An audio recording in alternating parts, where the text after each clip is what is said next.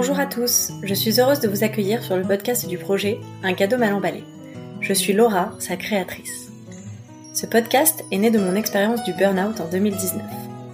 Une de ces épreuves de la vie qui peuvent nous tomber dessus un jour sans crier gare, mais dont j'ai la conviction qu'elles peuvent devenir une chance, un cadeau mal emballé de la vie, si on accepte d'en comprendre la leçon. Ma mission Accompagner ceux qui traversent une période difficile de leur vie, en racontant mon histoire mais aussi celles de ceux qui sont passés par là, via des articles que je publie sur mon site uncadeaumalemballé.com et des épisodes de ce podcast où je pars à la rencontre de personnalités inspirantes sous forme de conversations sincères qui, je l'espère, résonneront pour vous. Bonne écoute Rachel n'a que 43 ans, mais elle a déjà eu plusieurs vies. Toujours avec un train d'avance, elle décide dès la fin de ses études de vivre de sa passion et saute en l'an 2000 dans le grand bain de l'entrepreneuriat en créant sa marque de mode équitable et bio. Après dix ans de cette belle aventure, un déménagement en Bourgogne change la donne. Rachel reprend alors les rênes d'une association qui organise des stages de développement personnel. De quoi ouvrir très très grand l'esprit de cette curieuse insatiable. C'est d'ailleurs cette expérience qui lui donne l'idée d'entreprendre à nouveau. Nous sommes alors en 2018. Human Tempo vient de naître. Human Tempo, ce sont des séjours de ressourcement proposés à ceux qui traversent un burn-out ou qui n'en sont pas loin. C'est une parenthèse au calme, dans la nature, entourée de praticiens bienveillants et expérimentés, pour que ceux qui en ont tant besoin puissent enfin reprendre leur souffle. Je suis très heureuse que Rachel soit venue raconter son histoire et celle de ce beau projet à mon micro. Bonne écoute Bonjour Rachel. Bonjour Laura. Je suis ravie de t'accueillir sur le podcast. Est-ce que tu peux te présenter, s'il te plaît? Oui, bien sûr. Donc, euh, je suis Rachel You, j'ai 43 ans cette année, j'habite euh, en Saône-et-Loire, euh, dans un petit coin de campagne. Après avoir passé 12 années à Paris, on est installé là-bas avec ma petite famille depuis 8 ans maintenant. Donc, mon mari, mes deux enfants. je suis diplômée d'HEC, je suis sortie en 2000. Euh, ma passion, c'était depuis le début l'entrepreneuriat. Donc, j'ai créé une première entreprise euh, de vêtements bio-équitables en 2002. On devait être euh, la première marque de, de ce qui allait s'appeler la mode éthique hein, euh, à l'époque, puisque c'était vraiment le début. Et donc j'ai géré cette marque pendant euh, 12 ans à peu près. Et puis après, je suis partie donc de région parisienne avec la famille pour m'installer ici à la campagne et je me suis occupée pendant quatre années d'une association qui organisait des stages de mieux-être, développement personnel, réflexion spirituelle, etc. dans un château. Et là, on accueillait à peu près 2500 visiteurs chaque année sur des thématiques aussi variées que euh, faire face au deuil, euh, euh, qu'est-ce que l'amour, découvrir les pensées de tel ou tel sage indien, etc. C'était très intéressant. Et depuis 2018, je me consacre euh, exclusivement à euh, mon projet, mon entreprise, euh, donc numéro 2 du coup, qui s'appelle Human Tempo.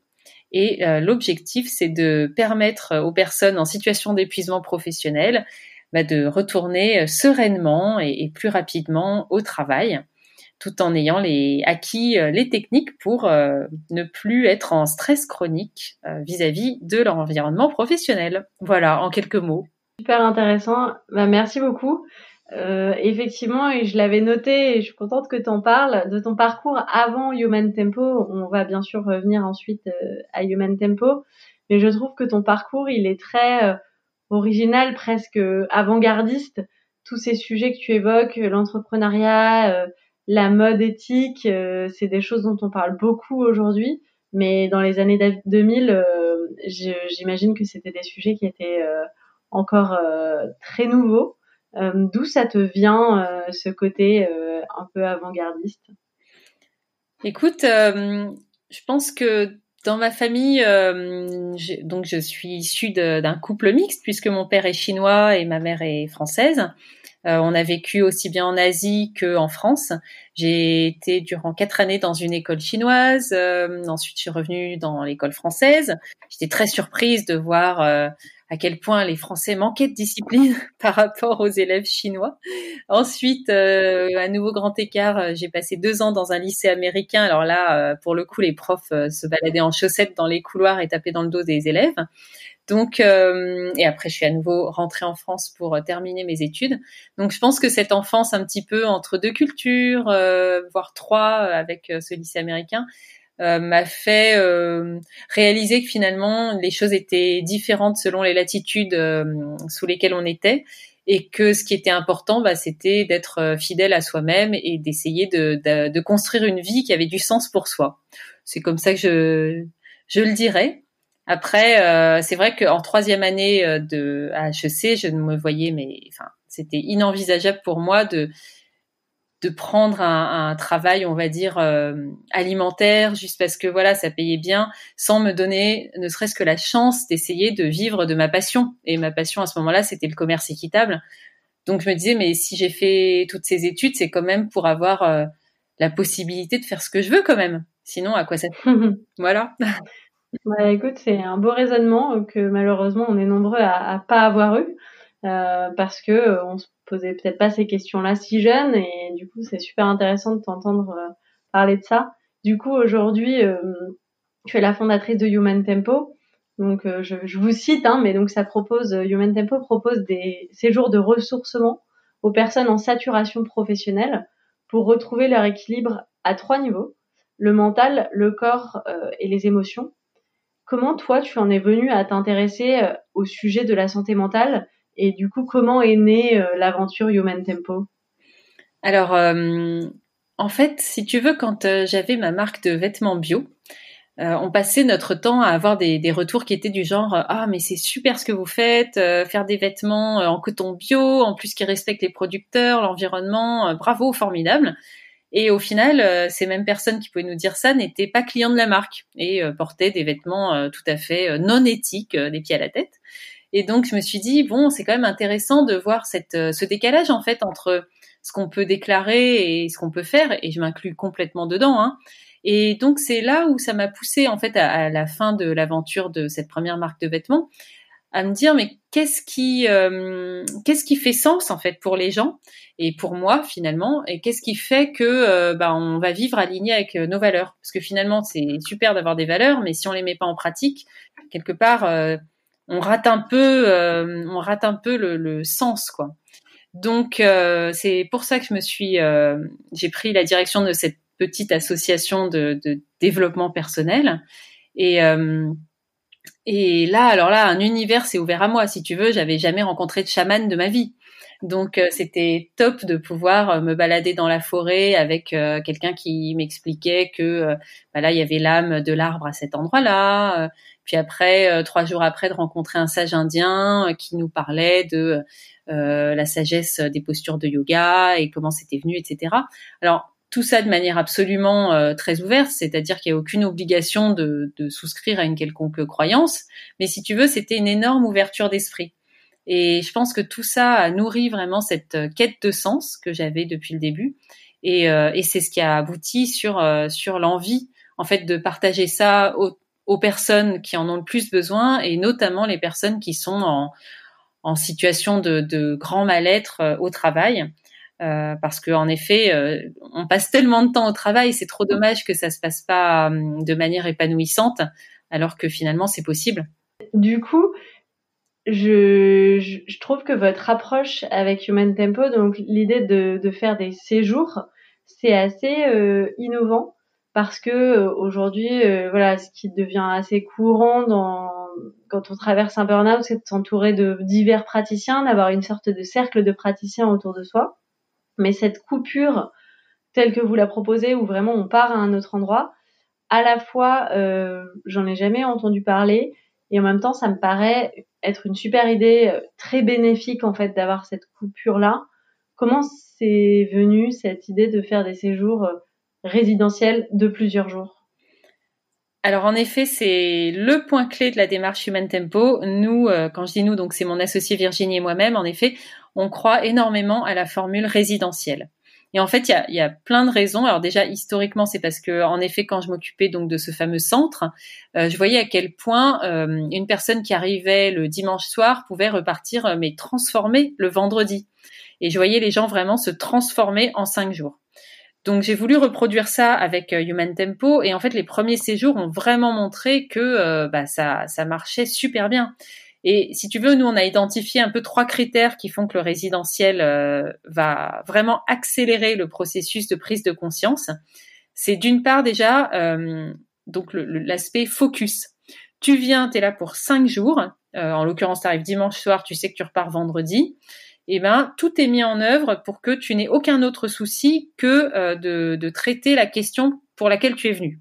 En l'occurrence, l'épuisement les repas sont fournis, euh, tu as une chambre confortable, tu as un programme précis, et donc euh, la personne en fait se laisse porter et enfin peut consacrer 100% de son énergie à aller mieux.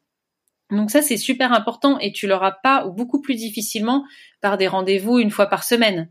Parce que bien sûr tu peux te mettre dans l'énergie d'aller mieux, mais, pendant une heure, deux heures maxi, puis après tu retournes dans tes soucis, etc. Donc et, nous, on voit bien que dans certains séjours, euh, il y a des gens qui ont besoin de trois jours en fait pour lâcher.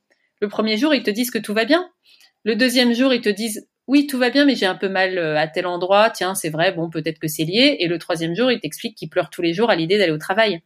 Donc ça, j'imagine que dans une thérapie classique, il va peut-être leur falloir deux mois euh, pour pour pouvoir accepter de le dire en fait et le reconnaître. Donc voilà, cet aspect focus, il est super important. Deuxième aspect, c'est la force du groupe. C'est-à-dire qu'en fait, euh, on a souvent ce phénomène où le dimanche soir, quand ils arrivent, chacun est un peu dans son coin et regarde les autres avec méfiance. Bon, nous, on dit rien, on accueille tout le monde, voilà. Et en fait, au bout de deux, trois jours, euh, bah, tout, le monde est, beaucoup plus proche. Et à la fin, lors des partages, on a toujours des gens qui vont dire, oh là là, quand je suis arrivée, je me suis dit, euh, bon, ça va être que des gens en burn-out, des losers comme moi. Euh, bon, je je suis pas obligée de leur parler. Et je me suis aperçue durant le cours de la semaine qu'en fait c'est pas du tout des losers. En fait, il y a des gens super. Un tel, il a fait ça. Un tel, il m'a dit ça. C'était génial. Et, et, et ils m'ont même dit que moi j'étais, j'étais super. Donc si tu veux, il y a ce retour du groupe qui est quelque chose de ultra précieux et que nous thérapeutes on pourra jamais apporter parce qu'on est forcément un peu euh, jugé parti, quoi. Mais là, autour d'être entouré de gens qui ne connaissent pas et qui le, qui disent à la personne, bah attends, ton parcours il est hyper intéressant, euh, mais c'est normal que t'aies craqué, euh, ah bah moi aussi. Et ben en fait, d'un seul coup, ça, ça redescend d'un niveau, quoi. Donc mm. c'est hyper précieux. Et dernier point, c'est le cadre, le cadre à la fois de nature. Donc grande respiration, t'es ailleurs, tu vois autre chose. Euh, ne serait-ce que de prendre le train en fait, tu vois, tu sors de ton train-train, tu sors de ton quotidien pour monter dans le train et tu vois autre chose. Déjà ça c'est euh, physiquement, tu, tu vas laisser tes problèmes derrière toi et tu, tu vas t'autoriser à venir dans un lieu qui est beau où tu vas pouvoir prendre soin de toi. Et en plus de ça, ben les, les valeurs du lieu, euh, voilà, quand je dis cadre, c'est aussi euh, tu vois, le côté confidentiel, le côté euh, bienveillant, les règles en fait de, de conduite qu'on fixe pour que tout le monde se sente libre de se confier. Et là aussi, on a des super retours, euh, comme des gens qui vont dire, euh, bah en fait, c'est la première fois que je me sens libre de parler de tel ou tel sujet. Et on a des, des confessions qui sont vraiment très intimes et très fortes et, ils peuvent le faire parce qu'ils savent qu'ils sont au bon endroit pour le faire. On va pouvoir accueillir ce qu'ils disent et euh, les aider à dépasser ça. Donc voilà, c'est pour ça que le résidentiel, en fait, c'est un concentré. Donc il y a une intensité qui se crée et du coup, on arrive à un résultat euh, super rapide et, et à une, une euh, presque une fraternité en fait qui se crée entre les participants qui est hyper précieuse. Ouais, c'est très intéressant et c'est vrai que tu touches avec ce sujet-là euh, de la puissance du groupe euh, à un sujet qui moi m'a frappé, c'est la honte. En fait, l'isolement par la honte qui fait que tu te dis c'est pas possible que ça m'arrive, euh, je suis le seul, je suis nul. Et en fait, effectivement, rencontrer d'autres gens et voir une sorte en, miroir en fait que c'est pas un truc euh, de gens qui ont raté leur vie euh, et que ça peut arriver en fait à tout le monde c'est hyper puissant. Et, d'ailleurs, euh, tu m'avais dit que dans le public que vous accueillez, vous n'avez pas une cible précise. Aujourd'hui, tu accueilles aussi bien des gens qui sont cadres que des soignants, des enseignants. En quoi cette diversité, elle, elle aide le, projet? Alors, en effet, on met pas de critères à l'entrée. On a des stages où tout le monde est le bienvenu, et puis on a des stages qui nous sont confiés par des mutuelles, par exemple, où là on a un public qui est plus homogène. Alors, euh, je vais te citer un exemple d'un stage où c'était où tout le monde était euh, où c'était un public très varié. Et on avait par exemple un chef d'entreprise euh, qui était très fortuné. Hein, il l'a dit plusieurs fois. Tout le monde était bien au courant. et il y avait aussi une aide-soignante, donc plutôt on va dire un public plus populaire, quoi. Et, et, si tu veux, pour la première fois, ben, ils étaient sur un pied d'égalité, réunis par leur vécu de l'épuisement et euh, de les voir parler euh, de manière euh, vraiment, tu vois, d'égal à égal, quoi. Hein, c'était, j'ai trouvé ça top. Et c'est super enrichissant parce que on est tous un peu coincés dans nos milieux, dans nos catégories socio-professionnelles. Ben, la force des choses fait qu'on fréquente des gens un peu comme nous. Et finalement, de voir des gens qui sont différents, qui viennent d'autres milieux, et s'apercevoir qu'une autre vie est possible, au sens où bah tu peux être être soignant et, et, avoir plein d'aspects super positifs dans ta vie et être en burn-out et inversement être un chef d'entreprise successful et avoir d'énormes problèmes de couple euh, et, euh, et, des maladies liées au stress, bah finalement ça permet à tout le monde de relativiser et de s'apercevoir que, euh, comme tu dis, voilà, c'est ça, ça peut toucher tout le monde et qu'on est tous dans ces cas-là aidants les uns pour les autres. Ouais, ça c'est vrai que c'est très fort en fait de de sortir de ses œillères et de sa propre situation. Euh, récemment, j'ai fait l'expérience pour la première fois d'un cercle de femmes. Tu sais, un cercle de parole euh, qui s'appelle à Paris les Tentes Rouges. Oui. Donc c'est que des femmes. Et chacune a exactement le même temps de parole. On partage, donc je crois que c'est 4 minutes ou 5 minutes, où on parle, ou d'ailleurs on peut ne pas parler, mais en tout cas c'est nos 5 minutes, on en fait ce qu'on veut. Et on partage avec le groupe ce qu'on souhaite. Et j'ai trouvé ça très puissant parce que je suis arrivée avec euh, une situation qui provoque beaucoup de colère et de tristesse pour moi. Et j'avais vraiment l'impression en entrant dans cette pièce de me dire, euh, quelque part, il n'y a pas plus malheureux que moi. Euh, c'est vraiment le pire ce qui m'arrive. Et presque, si tu veux, à préjuger des femmes en présence en me disant elle, elle est hyper belle, elle, elle a l'air d'avoir aucun problème, elle, elle plaisante avec l'organisatrice et moi, j'ai vraiment pas le cœur à plaisanter. Enfin, je, je me disais vraiment, ça va être difficile pour moi de me livrer.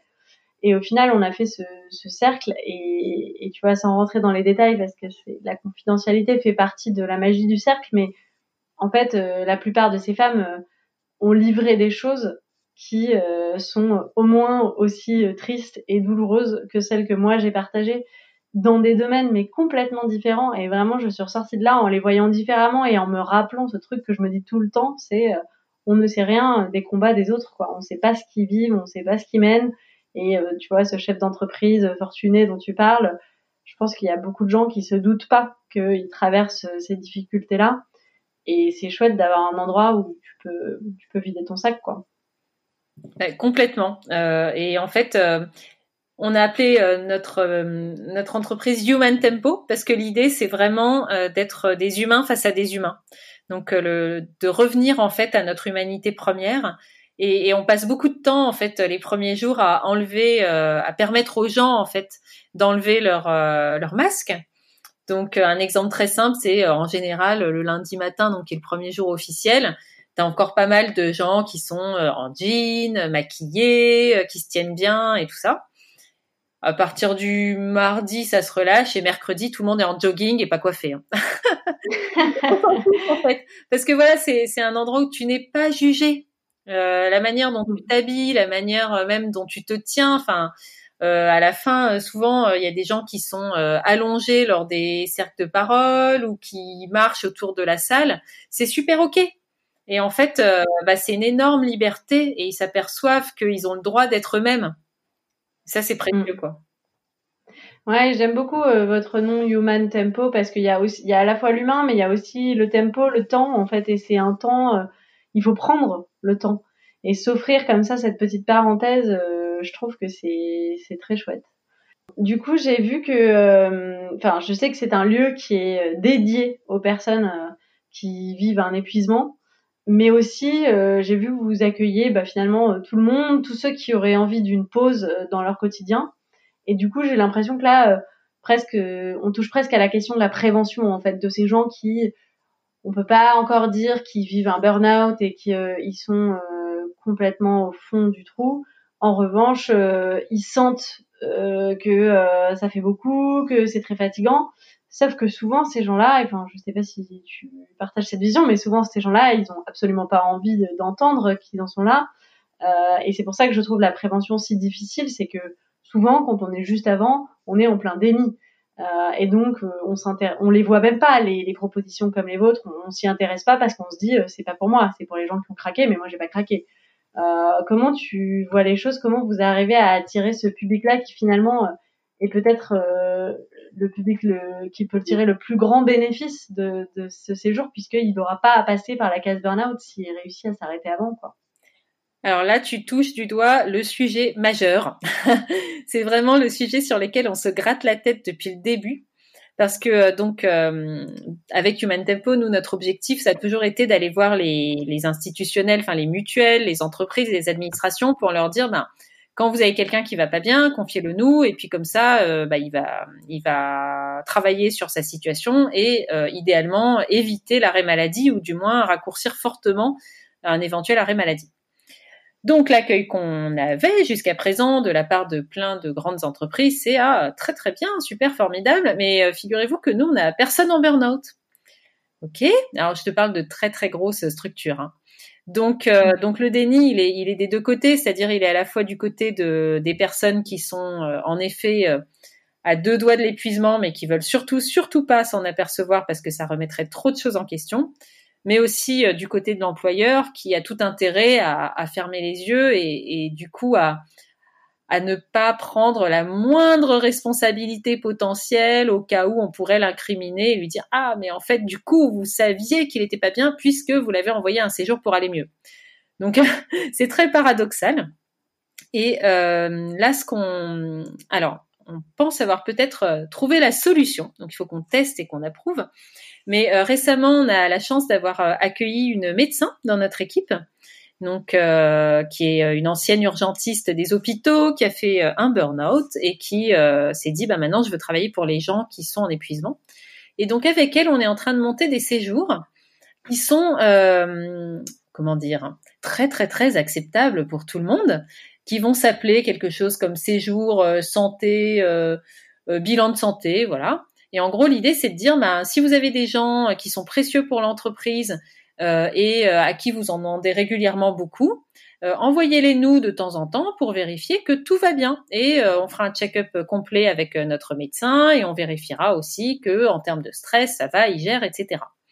Et donc du coup, c'est un peu une manière pour nous de, de, sans culpabiliser, sans prononcer de mots qui sont mal vus en entreprise, de récupérer euh, les gens qui sont euh, soumis à une forte tension et de pouvoir euh, sans du tout leur dire bah attention vous êtes en burn-out juste simplement dire bah on va faire un check-up on va vérifier voilà est-ce que de temps en temps vous êtes stressé oui non bah voilà un peu des techniques simples pour en sortir et de toute façon, ça se passe dans notre centre, donc ils pourront tout de suite mettre en application, tu vois, le yoga, la respiration, les balades, la méditation. Et idéalement, sans même prononcer le mot burn-out, eh bien, euh, euh, ils, ils, déduiront du séjour que quand même, ça fait du bien de s'arrêter, de prendre soin de soi. Donc, tu vois, on, va tester cette formule. Euh, puisque c'est la mode en ce moment en entreprise de payer des, des bilans de santé à ces cadres, euh, enfin ces, ces top managers, eh bien pourquoi pas un bilan de santé qui soit aussi, euh, qui soit global en fait, qui s'intéresse aussi bien à ta tête que que à ton corps. Ouais, c'est très intéressant. Et du coup, as parlé d'une médecin. Est-ce que tu peux me dire un petit peu les différentes euh, personnes qui sont dans l'équipe euh, Quelles sont les fonctions que tu as voulu rassembler euh, dans les dans les stages? Ouais, bien sûr. Alors, ce qui est hyper important chez nous, c'est de s'occuper aussi bien de la tête, du corps et des émotions. Donc, on a essayé de rassembler des gens qui étaient vraiment bien dans tous ces domaines-là, dans notre petite région, donc à côté de Chalon-sur-Saône Alors, on a moi et mon associé Virginie, on s'occupe de tout ce qui est, on va dire, plutôt plutôt mental. C'est-à-dire qu'on organise les groupes de parole, les les sessions un peu plus formation, ateliers, etc. Et le coaching. Ensuite, on a une super prof de yoga euh, qui euh, donne un à deux cours de yoga par jour selon les programmes. On a deux personnes qui font les massages et euh, on a un prof de qigong qui, en général, le qigong conclut la journée. Donc ça permet, voilà, sachant que moi en plus de ça, j'anime les balades le matin avec un réveil musculaire et que Virginie, mon associée, fait toutes les interventions en sophrologie. Et alors ce qui est intéressant, c'est que dans nos intervenants, en fait, ce ne sont que des profils en reconversion. Et souvent, ils ont vécu un burn-out. et donc, ils sont en mesure à la fois de comprendre ce que c'est que de travailler en entreprise et ce que c'est que de passer par une phase d'épuisement. Donc voilà, des, intéressant. Et je pense que c'est pas un hasard si tu attires aussi euh, ces profils-là dans, ton projet parce que euh, je pense que quand on a vécu quelque chose comme ça, c'est un élan assez naturel d'avoir envie d'aider euh, les autres. Et c'est un élan qui, m'anime, donc je comprends ça. Du coup, les séjours, vous en avez déjà organisé euh, cette année. Euh, est-ce que tu peux nous raconter concrètement euh, comment ça se passe cinq jours chez vous? Ouais, bien sûr. Alors, donc, à peu près à J-10, on envoie un premier mail de prise de contact pour que les gens bah, préparent à la fois leur valise, mais aussi se préparent mentalement à arriver. Et en fait, tu vois, ce mail, souvent, ils nous en parlent après en disant, ben, on s'est senti vraiment attendu, accueilli, parce qu'on commence à leur donner des petites des petites astuces pour euh, pour euh, se sentir mieux. Donc euh, ensuite ils arrivent le dimanche soir. Et là, on a tout simplement un premier accueil au cours duquel on se présente de manière très informelle et surtout on fixe les règles. Donc confidentialité, bienveillance, non-jugement et, et, professionnalisme de notre part, c'est-à-dire on s'engage à être à leur côté de manière humaine mais de manière super pro. Euh, ensuite, euh, bah, on, entre dans la première journée et donc les cinq journées vont se dérouler de la même manière. C'est-à-dire que le matin, euh, avant le petit déjeuner, il y a toujours quelque chose qui se passe en extérieur. Alors c'est un peu challenge quand c'est en hiver comme en ce moment, mais c'est super important en fait parce que ça permet aussi de te reconnecter à la nature. Même quand il fait pas beau, même quand il fait froid, tu viens de sortir de ton lit, bah, la première chose que tu fais, c'est aller dans la nature. Et ça leur fait beaucoup de bien. Donc euh, voilà, un petit tour, euh, une balade euh, au bord de la rivière avec quelques mouvements de qigong, réveil, réveil musculaire. Ensuite, petit déjeuner. Ensuite, on enchaîne sur la première session plus mentale. Donc, on a une thématique par jour. Hein. Ça peut être, par exemple, qu'est-ce que le stress chronique et quelles sont ses conséquences sur mon corps. Donc là, on fait un peu d'explication, mais toujours de manière très partagée. Hein. Les gens interviennent, etc et ça enchaîne sur un tour de table. Euh, donc un peu groupe de parole où euh, les gens rebondissent sur les interventions des uns et des autres. C'est vraiment vraiment le, cœur du séjour en fait. C'est à peu près deux heures tous les matins là où euh, on est assis, on, on, est vraiment dans un cercle protégé et on partage sans filtre euh, ce qu'on a vécu. Est-ce que c'est des groupes de combien? Oui, c'est des groupes entre 5 et 10 participants. Donc, euh, donc ça reste euh, intime comme format. Exactement. En fait, le but, c'est de pouvoir faire en sorte que tout le monde se connaisse. Euh, Au-delà, c'est un peu dur de retenir plus que 10 prénoms. Euh, et puis, il y a moins, ben, ça fait un peu, c'est quand même plus du tête-à-tête, quoi. Donc là, il y a, y a de quoi faire un bon groupe. Voilà, donc ce, moment d'échange le matin. Ensuite, cours de yoga, parce que euh, on alterne toujours un tête, corps, esprit. L'après-midi, c'est les sessions individuelles. Donc euh, tout le monde a une session individuelle par jour. Donc soit tu as massage, soit tu as coaching. Euh, et donc ça, ça alterne. Si tu as eu massage un jour, le lendemain tu vas avoir coaching. Et inversement. Et, euh, et pour ceux qui n'ont qui sont pas occupés à l'instant précis, eh bien on a toujours des propositions en sous-groupe pour approfondir, par exemple sur la nutrition, sur le sommeil. Donc là, c'est pas obligatoire parce qu'on a aussi des gens qui sont fatigués et l'après-midi qui dorment ou qui ont mm. besoin d'aller faire une grande balade et, c'est super ok. Et on conclut la journée par un moment euh, soit sophrologie, soit qigong, donc aussi tous ensemble. Ensuite euh, dîner.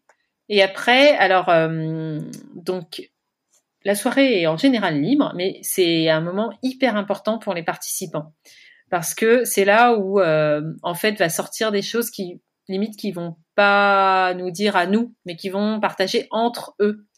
Et souvent le lendemain matin, il y, en a un qui va dire au groupe de parole euh, est-ce que c'est ok si je partage un truc qu'on a dit hier et euh, voilà un tel a partagé euh, ça et c'était tellement fort moi ça ça j'ai enfin compris pourquoi telle chose me touchait autant. si tu veux ces moments de partage le soir ils sont tout à fait thérapeutiques au même titre que ce que nous on propose quoi. Et une fois par semaine on leur fait une soirée surprise parce qu'il faut aussi un peu sortir de sa zone de confort même le soir. Donc la dernière fois on a fait une soirée feu de joie donc on part euh, de nuit, on traverse le parc, euh, on se prouve qu'on peut tout à fait marcher dans les ténèbres euh, sans, sans se perdre ni tomber dans les temps.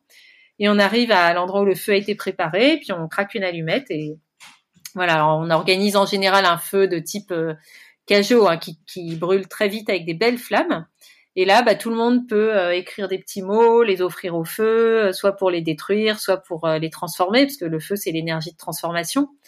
Et, euh, et, donc on fait des petits ateliers. Alors là j'avais fait une cathédrale de son par exemple, donc on a chanté ensemble des voyelles. Euh, on a fait un exercice de, par exemple, tu complimentes ton voisin de droite, euh, tu, tu, expliques euh, en quelques mots euh, en quoi tu l'as trouvé formidable. Hmm. Il y en a toujours un ou deux qui se met à chanter. la dernière fois, c'était hyper émouvant parce qu'il y a quelqu'un qui nous a chanté la chanson qu'il avait accompagnée durant son burn-out et qu'il avait aidé à s'en sortir. Donc il nous a partagé ça. Tout le monde avait la petite larme à l'œil. Voilà, c'est des moments, euh, c'est des moments en fait qui sont très forts parce que tu vois, on peut pas faire ça partout en fait, un feu de joie sous les étoiles. Et donc mm. euh, ça ancre ce souvenir en eux. Et, euh, et, du coup, ça leur permet de garder une image forte de ce temps un peu hors du monde qu'ils ont passé avec nous.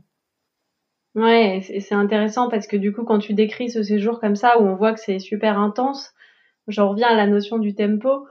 Mais j'imagine très bien euh, pas mal de gens se dire, j'ai pas cinq jours en fait euh, pour faire ça, j'en sais rien, j'ai une famille, j'ai des choses à faire euh, qui font que je je peux pas m'accorder cinq jours. Je préfère voir mon psy deux fois par mois. En fait, dans ce que tu décris, j'entends que on peut vraiment avoir un déclic même en cinq jours. Cinq jours, c'est rien dans une vie et, et euh, du coup faire ce qu'on ce dont on rêve souvent dans cette situation euh, en fait souvent on se dit j'aimerais bien euh, reprendre une vie normale après. Alors ça peut être un retour dans le même travail. Et je sais que ça c'est c'est pas mal votre vision. On peut changer de vie aussi. Mais du coup je trouve ça assez fort que vous réussissiez finalement en si peu de temps même si c'est très concentré à, à aider à passer cette étape, quoi. Ouais, alors euh, c'est vrai que ça c'est tu vois quelque chose que j'ai découvert en, en étant dans l'association que je gérais avant, c'est à quel point en fait tu peux avoir du résultat en très peu de temps parce que les règles du jeu sont claires, c'est-à-dire que les gens ils viennent, ils savent que c'est cinq jours et euh, quelque part ils ont envie qu'il se passe vraiment quelque chose durant ces cinq jours, donc ils se mobilisent. Et si on si on faisait des séjours de un mois, bah ils prendraient leur temps. Euh, si on faisait 15 euh, jours, ce serait pareil. Donc finalement, en, bon, 3 jours, c'est peut-être un peu court euh, quand même, mais en 5 jours, tu vois, il y a vraiment un, une courbe qui se fait, c'est-à-dire lundi, tout va bien, mardi, ouais, bon, ok, d'accord, mercredi, bon, c'est vrai, c'est la cata dans ma vie et je suis au fond du seau. Et, et donc il y a tout qui sort. Jeudi, ben finalement maintenant que j'ai dit ça, comment je rebondis? Et vendredi, mais en fait j'ai la pêche et j'ai trop envie d'appliquer ce que j'ai appris dans ma vie. Donc, euh, tu vois, cette courbe, on la connaît par cœur et on est là pour l'accompagner. Et, vraiment, le fait qu'ils aient un début, un milieu, une fin, ça les oblige à se mobiliser. C'est super mm. important dans, la démarche d'aller mieux.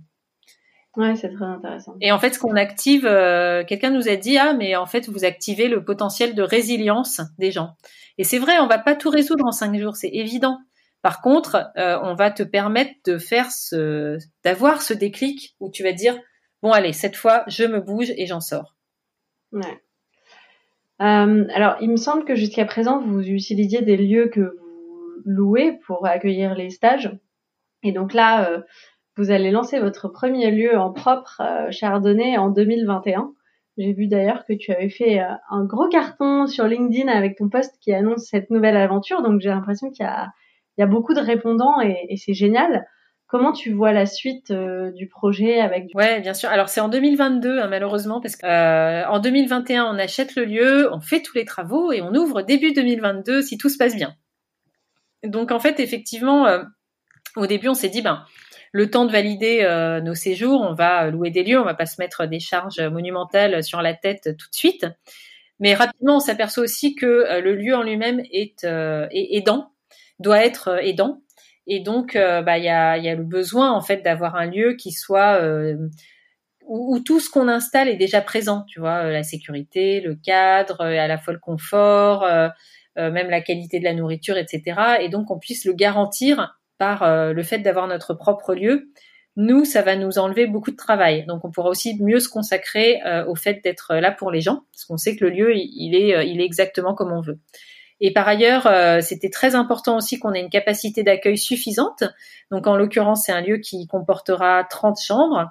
Donc effectivement, on est en train de racheter le château de Chardonnay euh, dans le village du cépage du Chardonnay euh, connu worldwide. donc 30 chambres, une salle de restauration et un beau spa. Alors pourquoi pourquoi avoir euh, besoin de place? Bah, c'est parce qu'en fait si on comme on, notre but c'est de se développer en étant partenaire des mutuelles, des entreprises, etc. Eh bien il faut qu'on puisse quand même accueillir euh, un certain volume de personnes quoi. Euh, nous ce qu'on veut c'est vraiment faire en sorte qu'un maximum de gens puissent venir, que ce soit comme on l'a dit avant un peu en séjour bilan prévention ou en séjour remédiation parce que tu es déjà en arrêt, ou tout simplement j'ai besoin d'un break, euh, je, je, voudrais être tranquille pendant trois jours juste pour me reposer, bah finalement, euh, le château de Chardonnay, c'est aussi le bon endroit pour ça. Et on connaît tous, tu vois, des, des gens qui ont dit, ah, et là, il faudrait vraiment que je trouve un endroit pour m'isoler tranquille juste quelques jours. Et finalement, c'est pas si simple à trouver. Parce que, ouais, ah bah, qui dis-tu? C'était ma quête pour cette fin d'année. Je cherchais absolument un lieu où aller passer trois jours toute seule euh, pour réfléchir, juste me poser, être au calme, sans écran, sans interaction, et bien figure-toi que je n'ai pas trouvé. Euh, donc je vais aller euh, chez quelqu'un de ma famille qui va gentiment m'accueillir dans une petite maison sur une petite île, euh, donc trop sympa. Mais j'ai pas trouvé de lieu qui pouvait m'accueillir. C'est chouette de savoir que ça pourra exister. Mais oui, je pense qu'il y a une vraie demande, ne serait-ce que pour ça. C'est-à-dire bah, un endroit où tu peux venir même seul, parce que finalement, si tu vas à l'hôtel sans être en couple, que tu déjeunes tout seul, midi, matin, midi, soir à ta petite table, c'est un peu limite. en plus des lieux qui font pension complète, il y en a pas tant que ça. Des lieux où il y a des activités quand même que tu peux ou non euh, suivre, hein, mais disons avec quand même un tout petit peu de propositions, eh bien, euh, comme tu dis, moi j'en ai pas trouvé non plus. Donc on veut être ce lieu euh, aussi où tu peux venir juste pour passer un moment off de temps en temps. Chouette. Et j'ai vu du coup, enfin que donc ton annonce avait fait grand bruit. Est-ce que tu penses que ça a un lien avec le contexte actuel? On parle beaucoup de chiffres assez alarmants sur les causes d'arrêt maladie en 2020 euh, et notamment euh, les arrêts maladie liés euh, à des problématiques de santé mentale avec le contexte qui n'aide pas. Est-ce que vous qui travaillez dans ce domaine, c'est aussi quelque chose que vous avez perçu? Alors écoute, je pense que de toute façon, c'est une idée qui était dans l'air et au sens où il n'y a pas que nous qui avons cette idée de créer des lieux refuges, des lieux où tu peux passer un peu de temps autrement et, et te consacrer à aller mieux pour moi, c'est la marque d'une bonne idée. C'est comme quand j'ai créé ma marque de vêtements bio. Euh, on était plusieurs à créer euh, dans un même, euh, dans les mêmes un ou deux ans. Ça veut juste dire que bah, le temps est venu pour ce genre d'idée. Après, ce qui fait la différence, bien sûr, c'est l'exécution et chacun met sa patte de manière différente. Donc, je pense qu'on a eu un gros écho effectivement sur les réseaux sociaux parce que bah, il y a beaucoup de gens qui qui ont cette idée, qui ont cette envie en ce moment. Alors, le Covid, évidemment, ça a augmenté euh, l'intérêt que portent euh, les gens sur ce type de sujet, tout simplement parce que euh, on est, on connaît tous des gens qui, qui sont touchés quoi au niveau santé mentale. C'est vraiment dur pour pour beaucoup de monde, même pour moi des fois, tu vois, de devoir annuler des séjours parce que c'est le confinement. Bah, au bout du troisième, c'est quand même lourd quoi. Donc donc je comprends tout à fait qu'il y, y ait, cette cette montée en puissance des problèmes de santé mentale. Et ce qu'on a pu constater à notre petite échelle, c'est que en effet, quand on démarchait il y a un an euh, les entreprises, les mutuelles, bah, c'était quand même pas évident. et là, on a beaucoup plus d'écho. je pense que au moins le consensus est maintenant bien évident qu'il faut faire quelque chose, que c'est pas un petit sujet. le dernier chiffre là qui est sorti, c'est il y a un million de personnes qui se déclarent en burn-out chaque année et euh, il y a 50% hum, des, alors je crois que précisément 49% des Français qui se déclarent être en détresse psychologique en octobre 2020. C'est juste énorme. Ouais. C'est les chiffres qui ont été faits euh, post-confinement et c'est une enquête Malakoff Humanis qui a sorti cette enquête euh, juste après le, le, le confinement, donc euh, le premier confinement, qui a pas dû euh, être. les chiffres n'ont pas dû s'améliorer à l'issue du deuxième confinement malheureusement. Ouais, c'est sûr que c'est un vrai euh, sujet d'actualité. Et du coup, euh, aujourd'hui, à part euh, le fait que le confinement s'arrête et que vous puissiez reprendre vos stages, qu'est-ce qu'on peut vous souhaiter pour l'année à venir? Ah, bah, écoute, on aimerait vraiment que les entreprises, les mutuelles, les administrations s'engagent face à la santé mentale et donnent leur chance à des solutions innovantes. Alors, il n'y a, pas que nous, hein, il y a sûrement beaucoup d'autres acteurs aussi qui ont plein de choses intéressantes. Mais voilà, en fait, qu'on puisse enfin sortir du tabou. Ça devient, euh, ça devient en fait euh, vraiment euh, destructeur pour les gens. Et là, je pense qu'on est en train d'en sortir et j'aimerais vraiment qu'en 2021, ben, ça soit, ça soit ok de dire j'ai fait un burn-out et grâce à mon entreprise ou grâce à ma mutuelle, eh ben, j'en suis sortie et maintenant je vais super bien et je suis heureux dans mon travail. Ouais, c'est un beau, une belle, un beau projet. Euh, effectivement, pour être un peu au cœur du, du sujet euh, avec mes interviews, euh, tu n'es pas la première à me parler de ça et, et je sens euh, de là où je suis, en tout cas, euh, l'impression que j'ai l'impression que les, les lignes bougent sur ces sujets. Tout à fait. et c'est vraiment chouette et je pense que les entreprises ont aussi intérêt à ce que ça se passe comme ça parce que finalement des, problématiques qui sont prises à temps et qui sont bien gérées, c'est aussi des gens euh, qui sont en mesure de revenir au travail euh, plus rapidement, euh, de reprendre le même poste dans la même entreprise sans que ce soit insurmontable pour eux. Donc je pense que elles ont aussi à y gagner, à, ne pas fermer les yeux sur ces situations, même si elles sont évidemment difficiles. Mais complètement. Alors là, euh, j'en suis absolument persuadée. Et tu l'as juste mentionné rapidement. Effectivement, pour nous, c'est important de d'encourager les gens à reprendre le même poste dans la même entreprise. Alors ça paraît un peu, euh, ça peut paraître contradictoire, mais en fait, si tu veux, l'idée c'est vraiment de dire ne partez pas sur un échec. Euh, vous êtes parti peut-être euh, vraiment en claquant la porte ou euh, limite il y a, des gens qui sont partis sur une civière tu vois de leur emploi parce qu'ils se sont évanouis au travail ou euh, ou sur une dispute monumentale avec leur supérieur. Et eh ben nous on va vous donner les clés pour pouvoir y retourner. Et vous allez voir que vous êtes capable de faire face dans cette entreprise même avec votre responsable toxique même avec votre collègue hyper pénible et donnez-vous quelques semaines, quelques mois, et là, en, étant en possession de tous vos moyens, vous verrez si vous voulez rester ou partir. Et en fait, ça va éviter bien des traumatismes. Tu sais, tous ces gens qui ne veulent plus passer devant leur ancien euh, bureau ou euh, qui ont peur de croiser des collègues de telle euh, entreprise où ils sont partis un peu à l'arrache. Voilà, c'est trop dommage en fait que ça se termine comme ça, alors que c'est vraiment évitable. Ouais, bah, c'est super intéressant. Effectivement, je pense que parfois tu franchis un point de non-retour qui fait que c'est pas possible. Bien mais et j'étais assez tranchée sur la question. Euh, je, je, voyais pas comment c'était possible en fait jusqu'à il y a pas longtemps. Et en réalité, euh, bah, j'ai reçu euh, Gaëlle euh, dans mon épisode 4 qui me disait qu'elle avait repris son poste et pour les exactes raisons que tu décris de euh, se prouver qu'en fait elle pouvait euh, y retourner et que ça se passe différemment parce qu'elle avait compris des choses. Et ça a été le cas et je pense que ça a eu un vrai effet de guérison qui lui a permis par la suite de pouvoir aller ailleurs sans euh, la pointe d'angoisse de, de voir le, les problèmes revenir. Et j'ai également reçu quelqu'un, euh, Laura, qui, qui elle est retournée dans la même entreprise assez rapidement, aidée beaucoup par euh, ses managers en fait, qui ah, euh, ont vraiment euh, fait preuve euh, de beaucoup d'empathie et de bienveillance et d'ouverture et qui ont su déléguer aussi quand ça relevait plus de leurs compétences. Et aujourd'hui, ça donne quelqu'un qui est toujours dans la même entreprise trois ans plus tard et qui, enfin, je pense que ce serait difficile de trouver quelqu'un qui fait plus de pub pour sa boîte, enfin en tout cas qui a l'air plus épanoui qu'elle dans l'entreprise où elle est aujourd'hui. Et je pense que c'est une super victoire aussi pour des, des, entrepreneurs des, gens qui, dirigent une boîte que de voir que les salariés, en fait, ils, trouvent et ils retrouvent leur équilibre, y compris quand ils l'ont perdu. Ah ouais, c'est effectivement un très très bon témoignage. Et ça va à l'encontre de plein d'idées reçues en fait. Y compris les employeurs. Beaucoup d'employeurs m'ont dit, mais de toute façon, c'est pas la peine d'investir sur quelqu'un en burn-out, il va partir. Et du coup, c'est vraiment dommage. C'est euh, perdant-perdant.